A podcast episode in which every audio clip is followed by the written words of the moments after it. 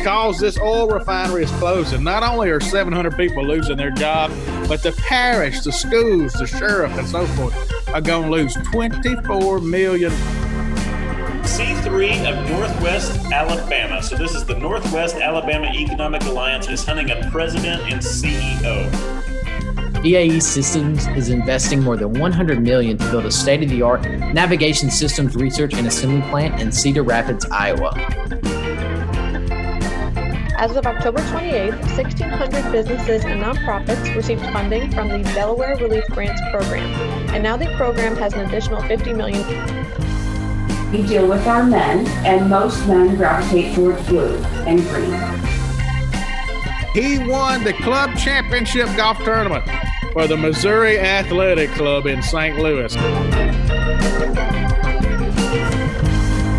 Next Move Group, the voice of economic development. Here is Chad Chancellor. Hello, I'm Chad Chancellor. Welcome to this week's YouTube Economic Development Newscast, the voice of economic development. So, this week in my current affairs section, got some good things to talk about, but also some bad news, unfortunately. So, let's start with the good news. We're currently doing a couple executive searches you ought to know about, three actually, right now. One for the C3 of Northwest Alabama. That search is open for two more weeks. So, if you're interested in that one, get your resumes in. Alex Metzger will tell you more about that when it gets to his segment. We're also that's for CEO role. We're also doing two searches for the Longview, Texas Economic Development Council, one for their vice president one for their business retention expansion person. So let us know if you might be interested in that one.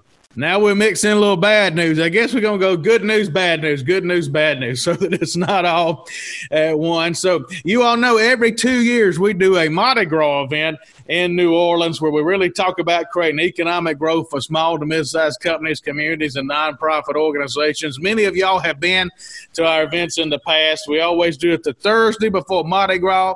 That way, if you want to stick around for Mardi Gras weekend, you can, or if you want to go home, you can. Well, we're going to have to officially put that off this year. We kind of known we were probably going to be putting it off, but rumors coming out of New Orleans is we're not going to have Mardi Gras parades this year. That's the rumor right now, but it seems to be a really strong rumor. So by the time we arranged the room and got our guests and all, it's just too big of a chance to take, especially if we're not going to have Mardi Gras parade. So looks like we're not going to have that one.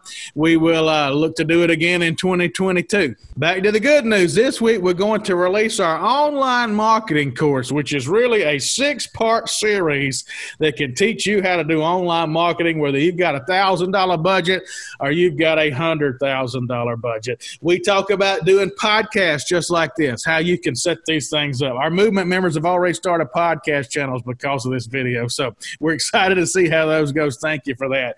We talk about how to do advertising. Many of you see our ads as you browse Fox News or CNN or AccuWeather or anything. You may wonder how in the world does Next Move Group deliver those ads. We'll show you just exactly how we do that in this online marketing course. We show you how to do email marketing to generate prospects, LinkedIn marketing, and so forth. And we tie it all together with a budget for you. So we're going to open that online marketing course this week. I will tell you, we made it our business to really learn online marketing back in about 2017. And we made a lot of mistakes first learning it, but we seem to have figured it out. In the last year, we've grown more than double, and most of that's been because of online marketing. So in this course, we're going to teach you how to do it for two reasons. One, you can get prospects out of it, but also you can grow the, uh, your organization's reputation right there in your own community. Now, back to our bad news Mississippi State is terrible. We beat Vanderbilt yesterday, but we only gained like 200 yards on Vanderbilt. They outgained us 400 to 200. Vanderbilt outgained Mississippi State 400 to 200. We have literally kicked off every talented player on our team. You know, if you came into the season and said who are our most talented players, we kicked all of them off. So we've won all we're going to win. I don't even think we can beat Ole Miss. You know, that's the game I want most, but I think we're going to end up going two and eight. Back to the good news. The other co-founder of Next Move Group had quite a personal accomplishment this past week. You'll see him here with the trophy. He won the club championship golf tournament for the Missouri Athletic Club in St. Louis. So the Missouri Athletic Club was founded in 1903, and they have had famous members of the club, such as President Harry Truman, Stan Musial, Jack Buck, and so forth. So we're awful proud of Alex winning that club championship. That's some accomplishment there. That name's going to be on that trophy forever. So congratulations to Alex. And people keep asking me if the view of his arch there in St. Louis, you'll see him in a minute. People keep asking me, is that a real view or is that one of these Zoom, you know, backgrounds or whatever? Well, that's a real view. He has moved into a condo that basically overlooks the Busch Stadium and the arch there in his living room. So uh, not only did he win the club championship, but he's living he's living pretty well these days with his view. Back to the bad news this week. In the Baton Rouge Advocate, I'm to read a story to you, some of this story. Shell Oil is closing a refinery in St. James Parish, Louisiana, and it's going to cost the parish $24 million in taxes per year. St. James Parish has a population of about 22,000 people, and because this oil refinery is closing, not only are 700 people losing their job, but the parish, the schools, the sheriff, and so forth are going to lose $24 million, according to this article. And so I wanted to point this out just to tell economic developers this is why you're so important. So, what you'll often hear on the news are people talking about the jobs. We're getting jobs, we're losing jobs. It's way more than the jobs, folks. Every time you recruit a manufacturing type company, taxes like this are generated for your county. Down here, we call them parishes. They're generated for your county, whether they're property taxes. And I don't care if you give away a 10 year abatement. Shell Oil's had this refinery since the 60s property taxes, corporate income taxes, inventory taxes, taxes on utilities, electricity, and so forth, fuel taxes. The taxes go on and on forever. You can't give away enough incentives to attract manufacturers like this. And so when one of these go under, this ends up hurting the school system. I don't know how in the world they're going to pay for their schools after losing this much. And so bad, bad news for us. But I wanted to use this article just to tell economic developers this is why our profession is so important. So you hear so much talk of politics. This is not a political statement. This just happened this week. This is not a political statement. You hear all this talk of politics, so in this party and that party. As economic developers, we got to be above the fray. You got to take care of your existing industries. You got to get out there and figure out what's what. I'm not saying people didn't do that in this case. I don't know. But this just shows you if you lose a manufacturer, your schools are going to be in real trouble. Your hospitals could be in real trouble. Your county roads roads could be in real trouble. So you got to defend what you have. Much less go play offense. You got to defend what you have. So these are real numbers in this article that you're seeing being scrolled. Real numbers. The CFO of the school system said this thing came to us like an uppercut to the head from Mike Tyson. This was the school's chief financial officer in St. James Parish. He said, We're still in the process of getting our vision back. So it's so important as economic developers that you know no matter what's said on television, no matter what's said at a council meeting, whatever, you need to know just how important our jobs is, not just to the people that work at the plants, but to the schools, to the county, to the roads, to everything else. And I'll end my section with the last piece of good news this week. So, over in the Kansas City region, Evergy Electric Power has joined the movement at the corporate level, which gets all the economic developers in their territory, all the way down to Wichita and Kansas and over in the Kansas City area. They all now have access to our movement. So, thank you for that, Evergy. We appreciate it very much. So, what we're going to do this week at the end of our show, we have got actually an interview with Alex Metzger and Gabby Mulise on our team with Becky Freetley. She's the owner of Candid Marketing in Kansas City. So since Evergy Power used to be called Kansas City Power, they merged with Westar, and I still sometimes I don't even call them the right thing anymore. But since y'all have become members of the movement, we thought this week we would hone in on a real professional in Kansas City that has expertise in marketing, branding, and so forth. Just as a thank you to the Kansas City region for joining our movement. So that'll be coming here at the end of our show.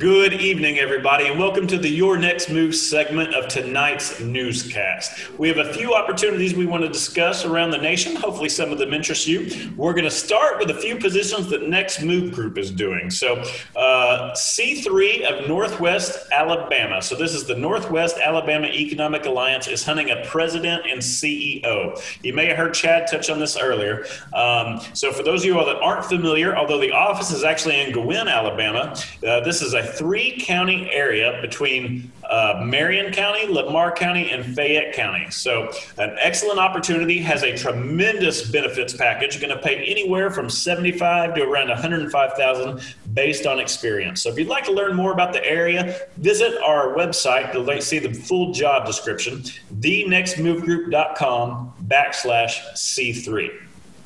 And down in Longview, Texas, we're going to help them find a couple of positions that are available. So this is the Longview Economic Development Corporation. For those of you all that aren't familiar, Longview is on the eastern side of Texas, not far from Shreveport, Louisiana, kind of in between Shreveport and Dallas. So, uh, a VP and a director of BR&E is what they are looking for. And if you'd like some more information or to, you know, say you're interested, just email us at info at thenextmovegroup.com. Now for some searches around the nation. We don't have that many, but we're going to start with a couple city positions that are available.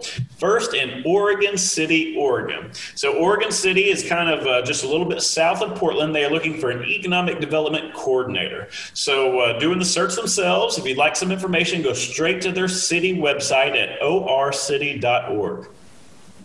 And down in Texas, in a suburb of Houston, the city of Missouri City is looking for a director of economic development. This is going to report to the assistant city manager, but it is in the Houston metro area. So, um, for those of you all, we have a few Texas opportunities, that's for sure. If you would like to apply, email human resources at missouricitytexas.gov. And there's a county position available in Florida. So this is Citrus County, Florida. Um, they are looking for a director of economic development. Um, so this county kind of runs right along the Gulf on the western side of the state. So if you would like to apply, go straight to their website. They have the job description on there, citrusbocc.com. And finally, we're going to end in Virginia. So, the state organization of Virginia is looking for a business manager. This is the Virginia Economic Development Partnership. It is based out of Richmond. This position is going to be uh, kind of business attraction. You're going to deal with site selectors, targeted industries, etc. So, if you'd like to apply, you can visit this email address and website we're going to put below. As always, we want to thank you all for tuning in. We appreciate your continued support and watching these newscasts.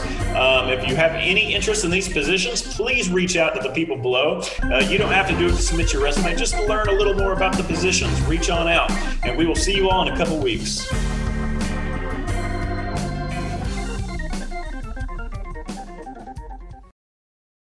Hello, this is Brandon Nettles. In this week's Rounding the Bases segment, I'll be detailing new industrial announcements from across America. To start us off this week, BAE Systems is investing more than 100 million to build a state-of-the-art navigation systems research and assembly plant in Cedar Rapids, Iowa. Frito-Lay is going to expand their operations in Pulaski, Tennessee, and they're expected to create 100 new jobs and invest 100 million. Auto supplier Mobis is going to invest 15.8 million to open a new facility in Jefferson County, Alabama, and they're expected to create 120 new jobs over three years. Lowe's Home Improvement announced plans to construct a new facility in Bessemer, Alabama, and they're going to create 150 new jobs, invest over 61 million. Hankins Lumber is expanding its presence and locating a new sawmill operation in Grenada County, Mississippi, and they're going to invest 12.5 million. U.S. Medical Glove Company is, is going to invest nearly 32.5 million and expand an existing facility in Bourbon County, Kentucky, and they're going to create 192 new jobs. F&S Group is going to invest 33.4 million to build a warehouse and distribution center in Clarksville, Tennessee. Cornerstone Building Brands Incorporated is going to invest 25 million over 5 years to establish a production facility in Rocky Mount, North Carolina. 3815 Media is expanding with a new HQ in Peachtree Corners, Georgia. Nuvotronics is going to invest 50 million over five years to increase their manufacturing capabilities in Durham, North Carolina. Flex X-Ray opened the company's new state-of-the-art food and product inspection facility in Aurora, Illinois, and they're going to hire 150 new workers. Lightbox opened their $94 million advanced manufacturing facility in Gresham, Oregon. Vigilant Labs is planning a $104.6 million HQ and operations campus in North Charleston, South Carolina. Kith Kitchens plans to invest 11 million to open a new manufacturing facility in Florence, Alabama, and that's going to create 131 new full-time jobs. McCormick and Company Incorporated uh, is going to locate its Northeast Distribution Center in Sparrows Point, Maryland. Finally, Nova Steel USA Incorporated, uh, they're a Canadian steel processor. They're going to invest 70 million to locate a tube manufacturing facility in Bowling Green, Kentucky. And that project is expected to create 110 uh, new jobs. That's going to round us out for this week. Feel free to reach out if you have any new announcement that you would like us to feature, and I'll see you next time.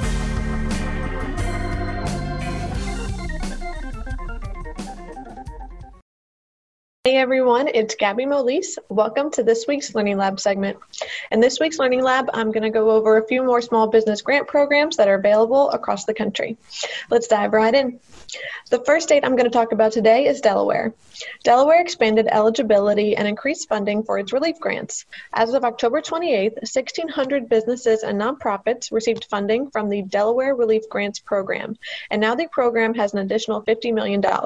So, in this third round of funding, small businesses no longer need to demonstrate a revenue decline of at least 7.5% from 2019 to 2020. They only need to demonstrate a decrease in revenue of any size. So you can learn more about that and see if your business is eligible on business.delaware.gov/relief.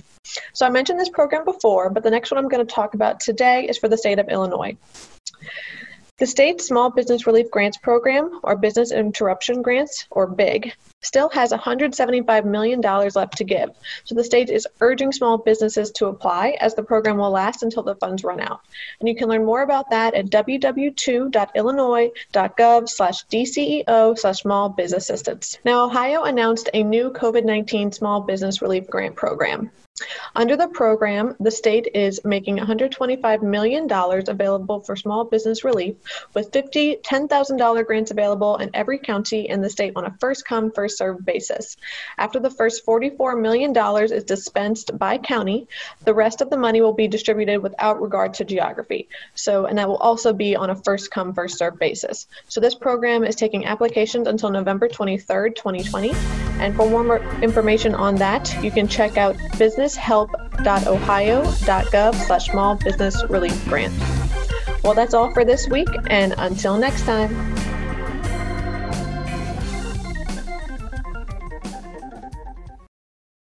Well, everybody, we're here today with Becky Freetley, and I know many of our followers in Missouri or the Kansas area, you all probably know Becky, but for those that don't, she has a long history of marketing and branding in her background, and she is with Candid Marketing in the KC area. So, Becky, thank you. Why don't you tell us a little bit about your firm and, and your branding history?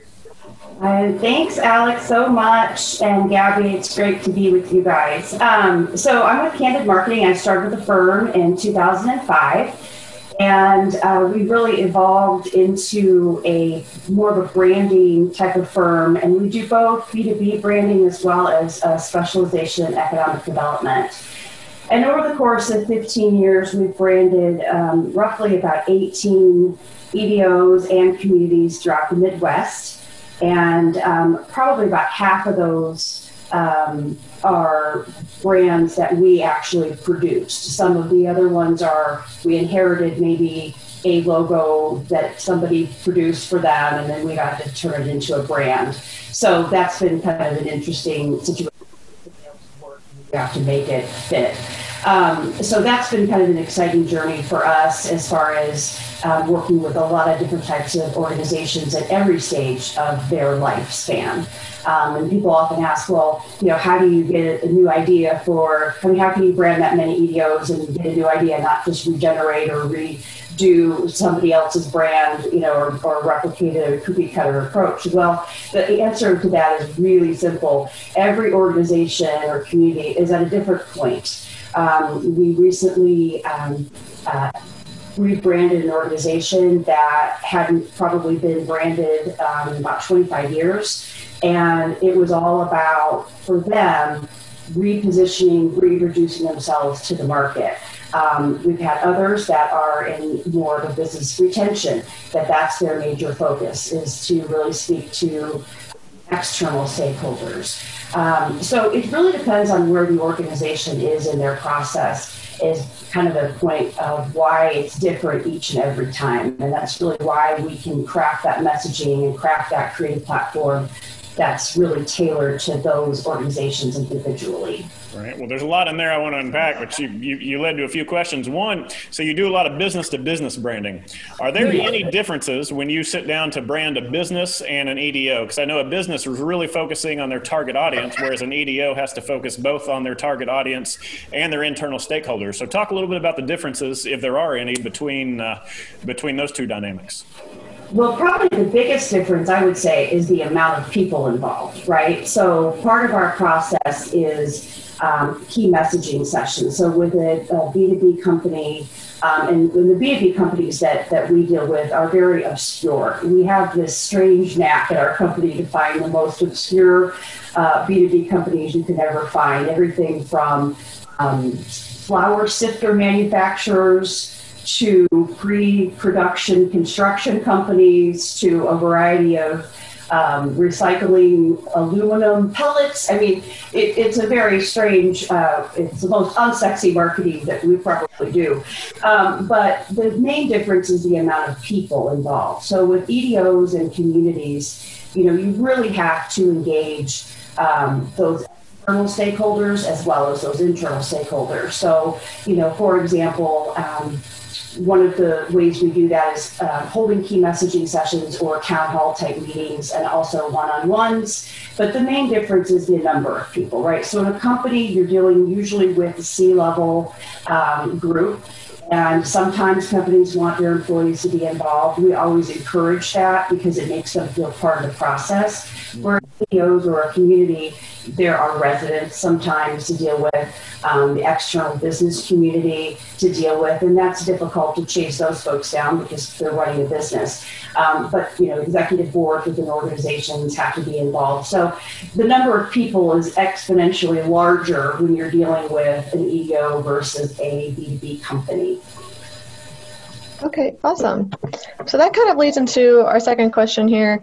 So you brand for many economic development organizations, and what is your process? Really, where do you start, and where's your ideal goal to get them?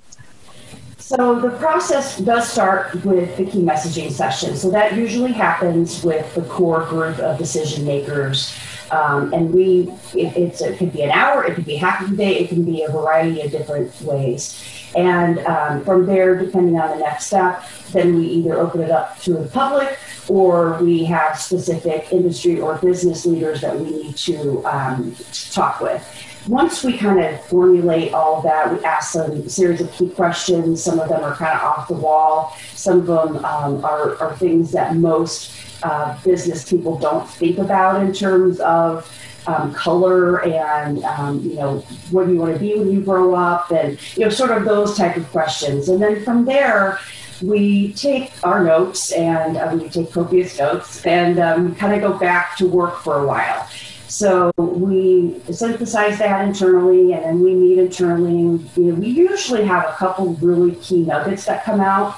Um, you'll start hearing the same thing kind of again and again from from a group of people and then from there, what we do is come up with a brand uh, narrative. And then from there, we then um, will come back normally with two to three brand concepts, which includes the brand narrative, um, the beginnings of a creative platform um, with a logo, with some some color palettes, elements, things like that. And then, um, depending again on how large the group is, we bring those back to that key group and kind of present that and kind of explain to them. Um, and we'd like to do that kind of old school now with COVID. I'm not sure how we're going to do that visually on screen. Um, we, we did it a little bit with a, a, uh, a product that's going to be coming to market in um, January. Um, and if you don't get the sense of it, you can't touch it, you can't feel it, you know, the colors look look a little bit different on screen. But we usually board it up old school and, and kind of pass it around and talk through it. And generally, we'll have a good indication of what they don't like and what are things they do like. Um, but the messaging is really the key component because that drives the creative without one, you can't really have the other to form a brand. Otherwise, it's just a logo, and you don't have any meat behind that. So that's kind of our process. And then from there, um, generally, what happens is we uh, obviously finalize everything and then we come back with a marketing plan and how to launch it and implement it. And that's where that long term engagement happens with our clients because they don't have the resources to hire a marketing person on staff. Many of them don't. Some of the organizations have one to two to three people on their team, and, and resources are limited. So we sort of serve as their um, marketing department per se and helping them implement because why go to all that work to create a beautiful brand and not be able to implement it properly? So there definitely has to be buy-in from the very beginning in terms of yes we want to go forward with this. Yes we're going to fund this. We've had an edo recently about two years ago that engaged with us and went into their reserves because it was that important for them um, to, to, to make that long-term commitment so that's kind of the process in a really brief nutshell. Well, Becky, we do a lot of executive searches, our, our firm does. And one thing that, that most executives do when they come in is they want to rebrand an organization, yeah. even if the branding is already good. And I understand wanting to put your own, you know, your own stamp on everything. But uh, when do you think it's time to rebrand? How do you know when it's time to rebrand? Even if you've been somewhere 15, 20 years and you had a successful brand, what signs are there that you know things are getting stale and it might be time to, to look at rebranding your EDO? Yeah, that's a great question, and you're absolutely right. Um, a lot of times that process occurs when um, someone new comes on board, but it also occurs when someone is about to leave their career and retire. And we've been in that situation three times now, where it is their swan song, it's their last chance to put the organization in a better position than where they left it. And good economic developers who are at retirement age want to leave that organization and that community better off than when they, they found it. Um, so the three that I'm thinking of are definitely in that category where they want to be able to have a great legacy from their career. And the way to do that is to make the organization um, better, stronger, more clear. Another reason to rebrand sometimes happens with a website. So a lot of these folks still have very outdated websites. So some of them will come to us and say, we really just need a new website. Well, we can't really put lipstick on the pig, right? So we have to go back and we have to say, well, let's look at your website today. It, it's probably got way too much content. It's probably visually outdated. It's probably not mobile friendly or tablet friendly. It's probably got wonky stuff on the back end that hasn't been updated in how long. So that's another reason um, is is the need for a website that really speaks to site selectors and targeted industry. Makes sense. Yeah, definitely makes sense. So we know how restaurants always use red since red makes you hungry whenever it comes to branding. Are there any specific colors that economic development organizations tend to use, or does it just kind of tie into the colors of the community? How does that really work? Yeah, so you know, most of the audience that we're, we're that we deal with are men, and most men gravitate towards blue and green. Um, and so, what we try to do is um, work you know, within those color types.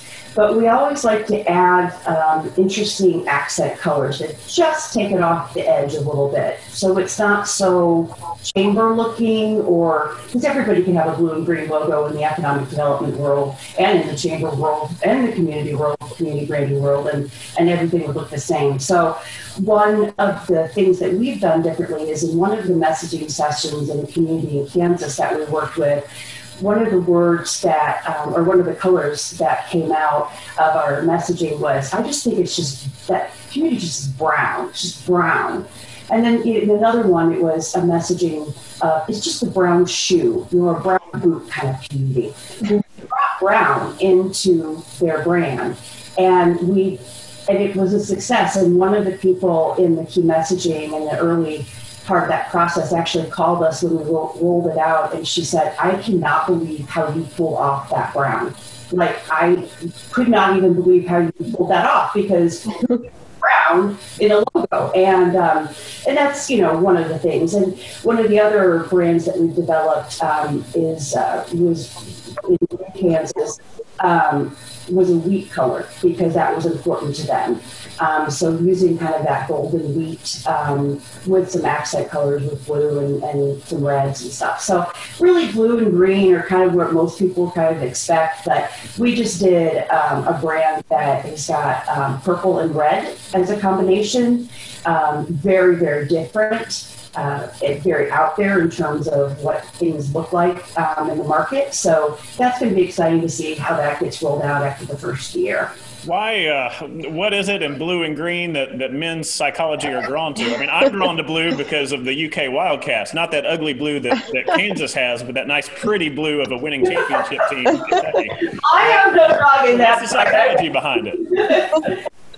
I don't have a dog in either of those fights, but um, you know, it's just a, it's a pleasing color. Um, it's a color that um, you know some men are colorblind. Um, so what they think is blue is sometimes not necessarily as blue as you think. Um, that's always fun, but uh, you know, it is just a it's a nice calming color. Green obviously represents growth. Um, blue is blue sky, so I think a lot of a lot of men think in those terms, and so um, mm-hmm why that those two colors come up the most. Great.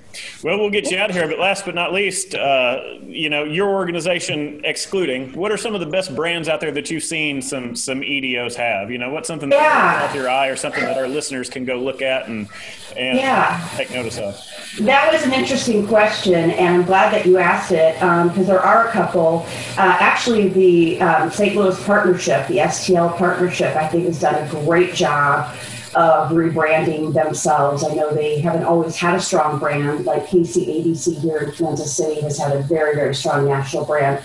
But I really like the simplicity of the STL partnership. But I'm a big fan of self contained logos that can re- reproduce very well that can be embroidered easily, that can be screen printed, um, that's that's bold.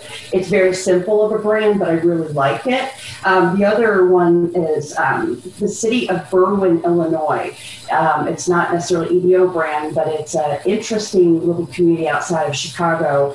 And then my go-to for just looking at a lot large amount of data and how that's being positioned is Columbus. Uh, it was Columbus 2020, and now it's um, basically, I think, just Columbus.